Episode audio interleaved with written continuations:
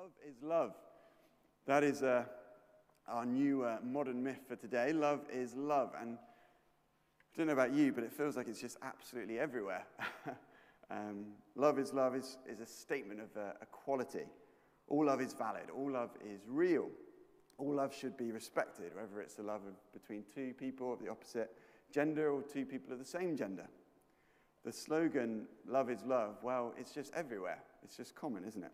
It's on badges, it's on posters, it's on billboards. Every major company nowadays seems to want to align themselves with love is love and puts it all over their marketing material. Love is love, out of all the myths that we've looked at today, to date, over the last few weeks, feels like the myth, the slogan, sorry, of this uh, day. And to give a talk in this series on modern myths, on love is love, well, that just seems dangerous, if I'm being totally honest feels like I could get a lynching to admit that I'm not 100% on board with such an idea. But what makes it even slightly more complicated than that is even though I'm not 100% on board on it, neither am I actually 100% against it. Love is love. Love is love gives people dignity. And that is something I can get on board with.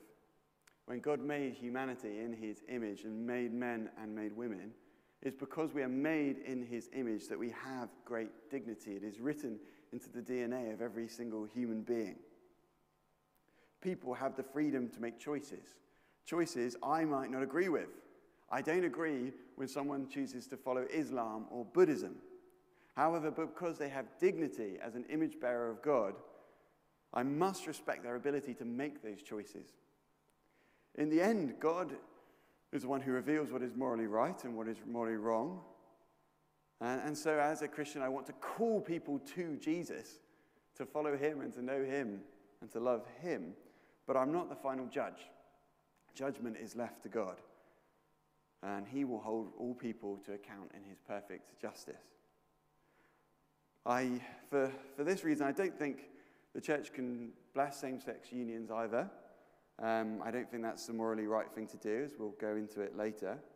However, because people have dignity, neither do I think that we should live in a society that doesn't allow people to express uh, their romantic desires either. The Church of Ghana has recently been in, in the news for a bill that makes all homosexual activity illegal, and it makes it illegal even to identify as LGBT. I think this bill is hypocritical, and I think it is dangerous. I think it makes some activity and sin worse than others. I think it strips people of their dignity to make choices. Love is love, gives people dignity, and I respect that. I am unbelievably thankful for my friends who identify as LGBT, for the things that they teach me and the good which they do. I don't agree with the choices that they have made in life, but I don't agree with the choices anyone who has made in life when they have not submitted themselves to God and His will.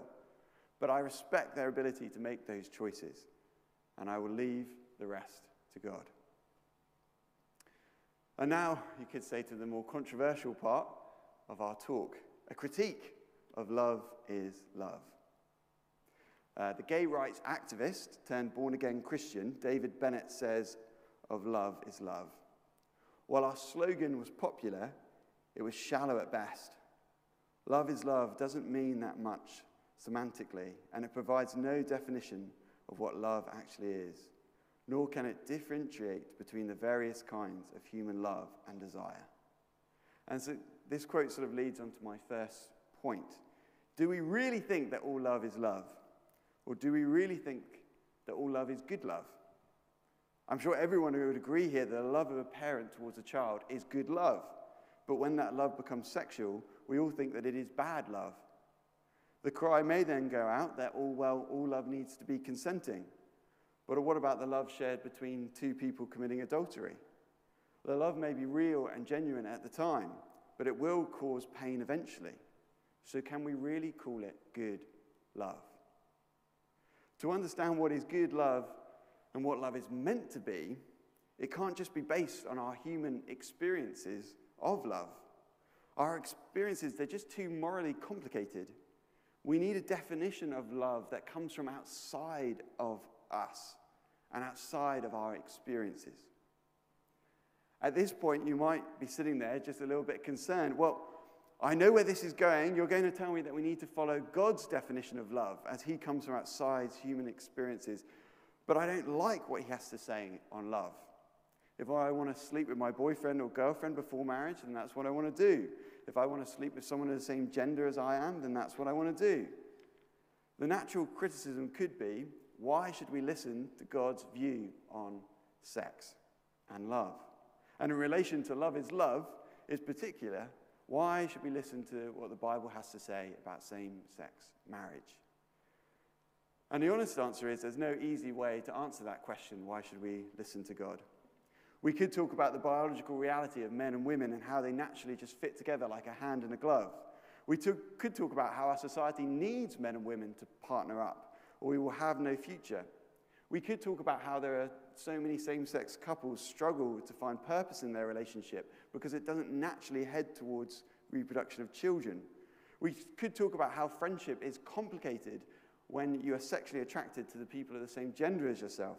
We took, could talk about the high levels of anxiety that exist in, within teenagers because they're all trying to self define their identity and their sexuality. I could tell you story after story after story. I could tell you the story of my friend Will, who was fully part of the gay world. And he told me he doesn't know a single monogamous couple in all of his experiences. There is so much that we could say to that question why, does, why, why should we listen to what the Bible has to say on same sex marriage? But I don't know about you, but I don't always find those answers particularly satisfying. Because at the end of the day, I do know a same sex couple who are in a committed and healthy and good relationship. And from the outside, it looks joyful and it looks happy and it looks healthy. So, why is it wrong? Why is it harmful to say anything against same sex marriage? What is harmful about same sex marriage? And as I reflect on that, on the reality of the people I see in front of me, the thing I keep on coming back to again and again and again is that the consequences of actions can take time to be revealed.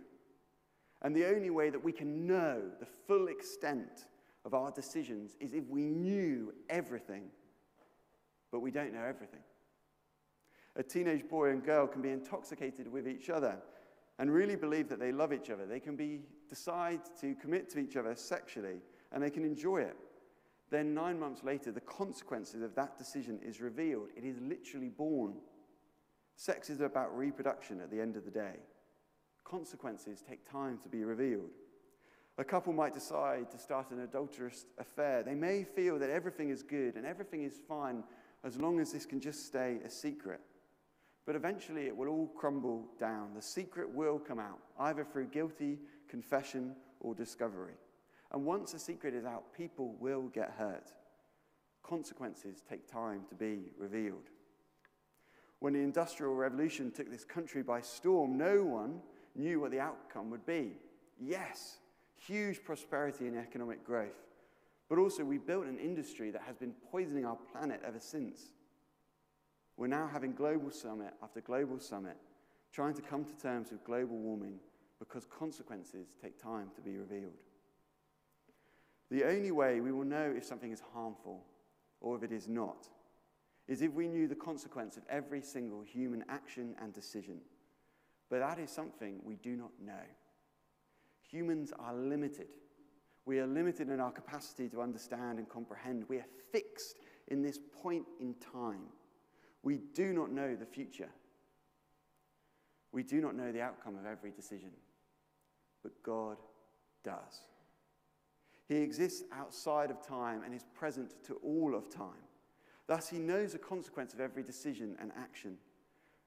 Thus, we can trust him and we can trust his word because he knows. So, if we're listening to the one who knows all things and trusting the one who understands the consequence of every action, well, what does God say about love? Are lots of things that could be say, said about God's view of humanity and human flourishing and relationships. But for the sake of time, here are just three. Firstly, sexual love is for one man and one woman in the context of marriage. And this is a truth that runs from the very beginning of Scripture to the end. We read in Genesis chapter 1, verse 27. So God created mankind in his image. In the image of God, he created them. Male and female, he created them. God blessed them and said to them, Be fruitful and increase in number, fill the earth and subdue it, rule over the fish of the sea and the birds in the sky, and over every living creature that moves on the ground. When God created humanity, He created us male and female. And straight away, He blessed us and He gave us a command be fruitful and increase in number. The pairing of men and women for sexual union for the purpose of the reproduction of children has been there since the beginning. And His teaching is then emphasized again in Genesis chapter 2. When Adam and Eve are united together, the author of Genesis writes, That is why a man leaves his father and mother and is united to his wife and they become one flesh. Some want to say, oh, well, the heterosexual teaching on, on, on, on marriage is just exclusive to the Old Testament. But that's just not what we discover. When we turn to the Gospels, we hear Jesus picking up the words of Genesis in his teaching on marriage in Matthew 19. And actually, all the teaching that we receive in, on marriage without the new, throughout the New Testament is always aimed at a man and a woman. It is always aimed at husbands and wives. And the scripture not only promotes that sexual love is for one man and one woman in the context of marriage, but then passionately defends it. In the Ten Commandments, adultery is strictly forbidden. In 1 Corinthians, there's strong teaching is, teaching is given against sex outside of marriage. In Leviticus, in Romans, in 1 Corinthians, and 1 Timothy, same sex sexual relationships are prohibited. Some people may find this list uncomfortable. In reality, I found this list uncomfortable. Some people might want to change our view, particularly on same sex marriage. And, and here are three reasons why I just think we can't do that. One, sexual immorality matters. I was struck again only the other day when I was reading Revelation chapter 22, the very last chapter of the Bible. And here, the Lord God splits people into two halves. Let's look at this together. Revelation chapter 22. From verse 12. Behold, I am coming soon. My reward is with me, and I will give to everyone according to what has done. I am the Alpha and the Omega, the first and the last, the beginning and the end. Blessed are those who wash their robes, that they may have the right to the tree of life and may go through the gates into the city. Outside are the dogs, those who practice magic arts, the sexually immoral, the murderers, the adulterers, and everyone who loves and practices falsehood. I, Jesus, have sent my angel to give you this testimony for the churches. I am the root and the offspring of David, and the bright morning star. So we see there quite clearly in Revelation, in the very last chapters, that God divides people into the outcasts and the blessed. And in the outcast list includes sexual immorality. So what sexual immorality is matters. And so, thus, we should expect to find in Scripture not a confused definition of sexual immorality, but crystal clear teaching on sexual immorality. We have to listen to God's warning here. We have to listen to his teaching. It matters. The second reason why I don't think we can just simply change our definition is our culture is not radically different from the culture that these letters were written in. When you often read the arguments stating that the church should change its definition, a, a common theme which comes up again and again is that we just live in a different culture now, in a different day and age now, and actually our understanding of same sex relationships is different to what they were in, in Roman times, uh, particularly.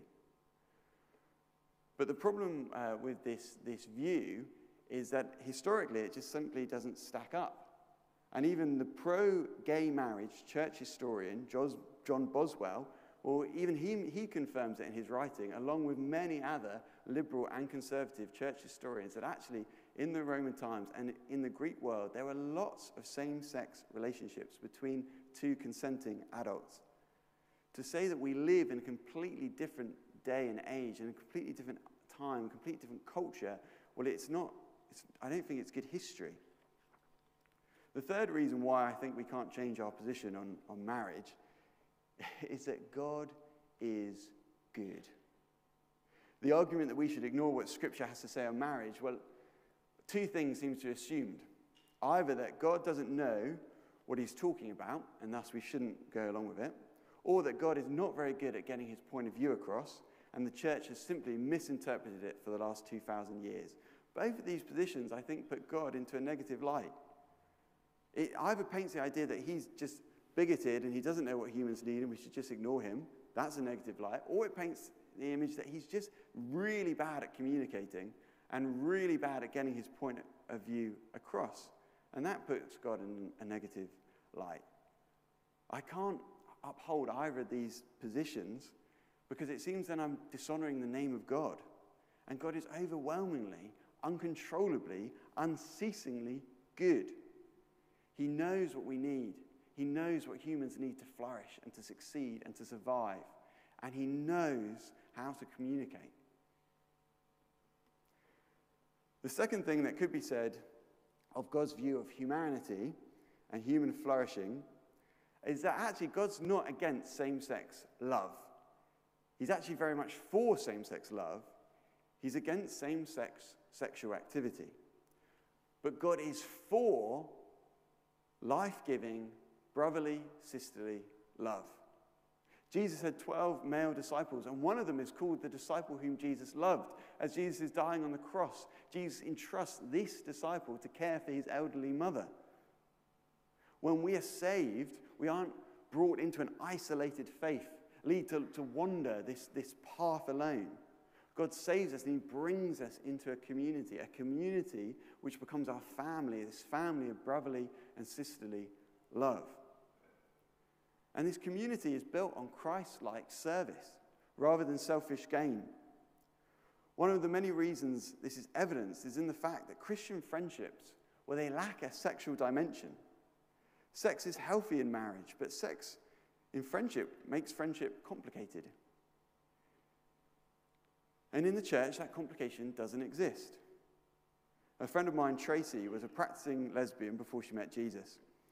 One of the things she found most compelling about Christianity and what first drew her to Jesus was how her Christian friends treated her. They didn't treat her like a sexual object to be conquered. Church, she said, was one of the few places where she had good, deep, intimate female friends. God is for life giving, brotherly, and sisterly love. And as I reflect on my life, I can see that time and time again, how God has given me life giving, brotherly, and sisterly, loving friends around me. And I see that as I walk God's way, God is for me in it and He blesses me in it. I think of the Parsons, I think of Tom, and I think of Katie, who let me come crash theirs for Christmas, and he let me come to their house every single week. I think of uh, Mr. Howard Bunting, who, when I told him I didn't have a bike, he immediately lent me his. But then I also think of the time when I came to return that bike to their household, and Caroline was like, Well, you've got to come in for dinner. I think of the different men that I've lived with over the years. I think of my current housemate Eddie. I think of my old Oak Hill buddies. I think of Nathan and Pete, who I used to live in Tunbridge Wells, and Joshua, I used to live with in Edinburgh. I have genuine love from all of those boys, and I genuinely love all of those boys. I think of my best friends, Simon and Ian, who have been rocks for me in the different times of life, who are always willing to pray for me, who are always willing to listen to me, who are always willing to talk things through with me, who are always willing to be honest with me and open with me. I have a deep love for them, and I have a deep love for their life, for their, for the lives they live. I have a deep love for them. I have a deep love for their wives. And this love is a good thing. It's a wonderful thing. God is for life giving, brotherly, and sisterly love. And this is the sort of love we all need. I need that love as a single man. Widows need that love.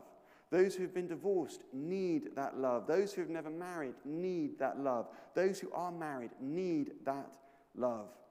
God did not make us to be totally dependent relationally on one other being. So we've got to stop turning romantic partners into idols.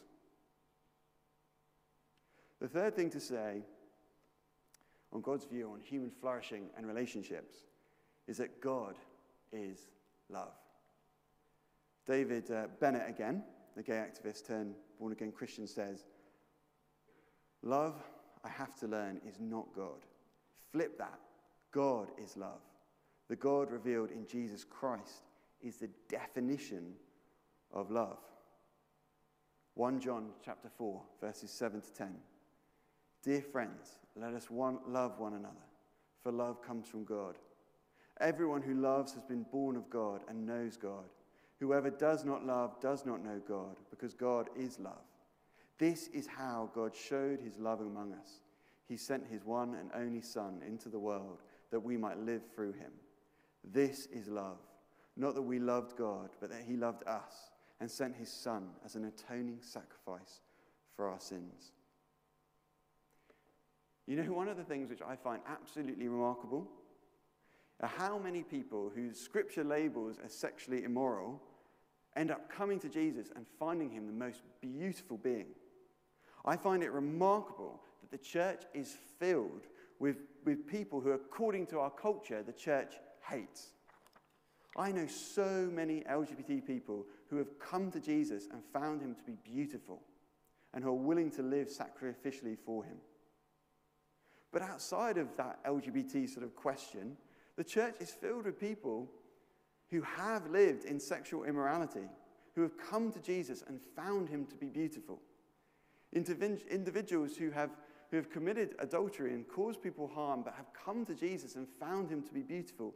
Individuals who, who have been or still are battling with uh, pornography and have come to Jesus and found him to be beautiful. Individuals who have been sleeping with their partners before marriage, their girlfriends and their boyfriends, but have come to Jesus and found him to be beautiful. Why is it that the church has got so many people in it who apparently we hate? Why are they everywhere? Because God is love. And for those of us who see the reality of our sin, the reality that there is a brokenness within us, whether that be a sexual brokenness or just something completely other, God's love, well, then it becomes real, then it becomes urgent, then it becomes necessary. Those who admit that they are broken, they rejoice when they know that God loves them overwhelmingly and completely by giving his one and only Son for them. We need Jesus to take away our sin. We need Jesus to atone for us. We need Jesus to bring us to that place of healing and restoration. Because a culture which says yes and amen to every single desire, it doesn't lead to that place of healing. It doesn't lead to that place of restoration.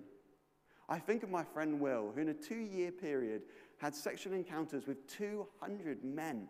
And where did that take him? It took him to a bridge because he wanted to throw himself off it.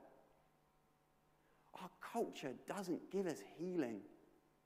Our sexual obsession of our age doesn't bring us healing. Only Jesus can heal us. Only Jesus can restore us. Only Jesus, because only He reveals to us the very love of the Father for all who are broken. Thank goodness that we have Jesus. Thank goodness that we have the most liberating and accepting and joyous gospel which we can proclaim to absolutely everyone. No matter who they are, no matter what they've done, no matter their life, no matter their identity, this is good news for all, and it is for all. Thank goodness for the love of Jesus. And it's because of God's love that I can stand here today and say that I'm glad I'm a Christian. Yes, there's sacrifices. Yes, there's times it's hard, but I know the love of God, and that makes it worth it. What does all of this mean for us here today, here in Sidcup? Well, I want to acknowledge that I am fully aware that not everyone is going to totally agree with me. In fact, you might have listened to what I said and totally disagreed with me. And I want to say thank you for listening. Thank you for listening. Thank you for respecting me and for giving me a, a chance to speak. There will be those in the room who have probably have been where I've been at different times in life who are struggling to understand why does God have this teaching on sexuality? And, and can I just encourage you, if you're struggling to come to terms with it, just push into Jesus. Push into Jesus. He is rich in wisdom, He is rich in resources, He is the truth. If we push into Him, there is light. We can gain understanding here on earth, if not fully, in totally in heaven. Push into Him, and He will help us. There'll be some here today who are just feeling sexually broken, who know that they're struggling with sexual immorality. Maybe nothing to do with the LGBT stuff, maybe to do with pornography, maybe to do with sleeping around, maybe to do with just uncontrolled lust. Well, come to Jesus. Come to Jesus, and you will find forgiveness, and you will find healing, and you will find transformation, and you will find joy, and you will find love. Come to Jesus. And can I encourage you, as you come to Him, will come and be open and be honest with His children and with the church He has placed you in. Be honest with those people and let those people minister grace to you because there is an ocean of grace awaiting you. There might be some here, if you just want to think a bit more about this, you've just got lots of questions. Well, can I encourage you to um, uh, check out the Living Out website? Um, and there's just loads of resources, podcasts, videos, testimonies, answers to, to difficult questions. There's loads of resources available on that Living Out uh, website. And some of you might be thinking, I hear what you're saying, Adam, and I agree with what you're saying, and I just want us to be the most inclusive place we can be to anyone who is sexually struggling in any sort of way. And can I say, that is yes and amen, and that's what I want. This is a scary prayer, but a prayer I, a prayer I often pray for, my, for every church I'm in, so now in this church, is that we would be filled with men and women who are LGBT and who are sacrificially living for Jesus and that every single one of them would know this place to be a place of love and acceptance and joy.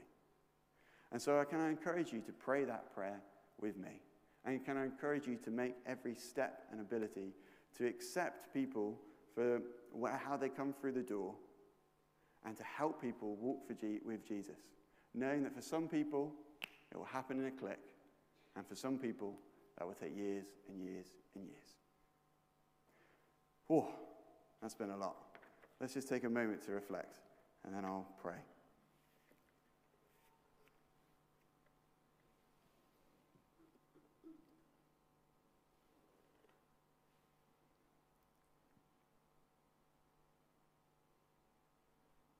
Dearest God, Heavenly Father, thank you that you are the God of love, a Father, a Son, a Holy Spirit, in an eternal loving relationship.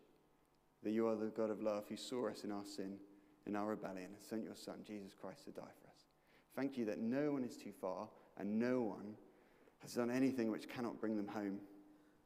Thank you, Father God, that when we come to Jesus, we find forgiveness and we find healing and we find restoration, we find transformation and we find joy. May we, Father God, be that community which shows Jesus' sacrificial love to everyone. And may that be evident in the way that we treat people, in the way that we talk to people, in the way we encourage people, in the way we walk with people. May people in the world, Father God, see us as a church which knows Jesus, but also sees us as a church which loves like Jesus. We ask all these things in his most precious name. Amen.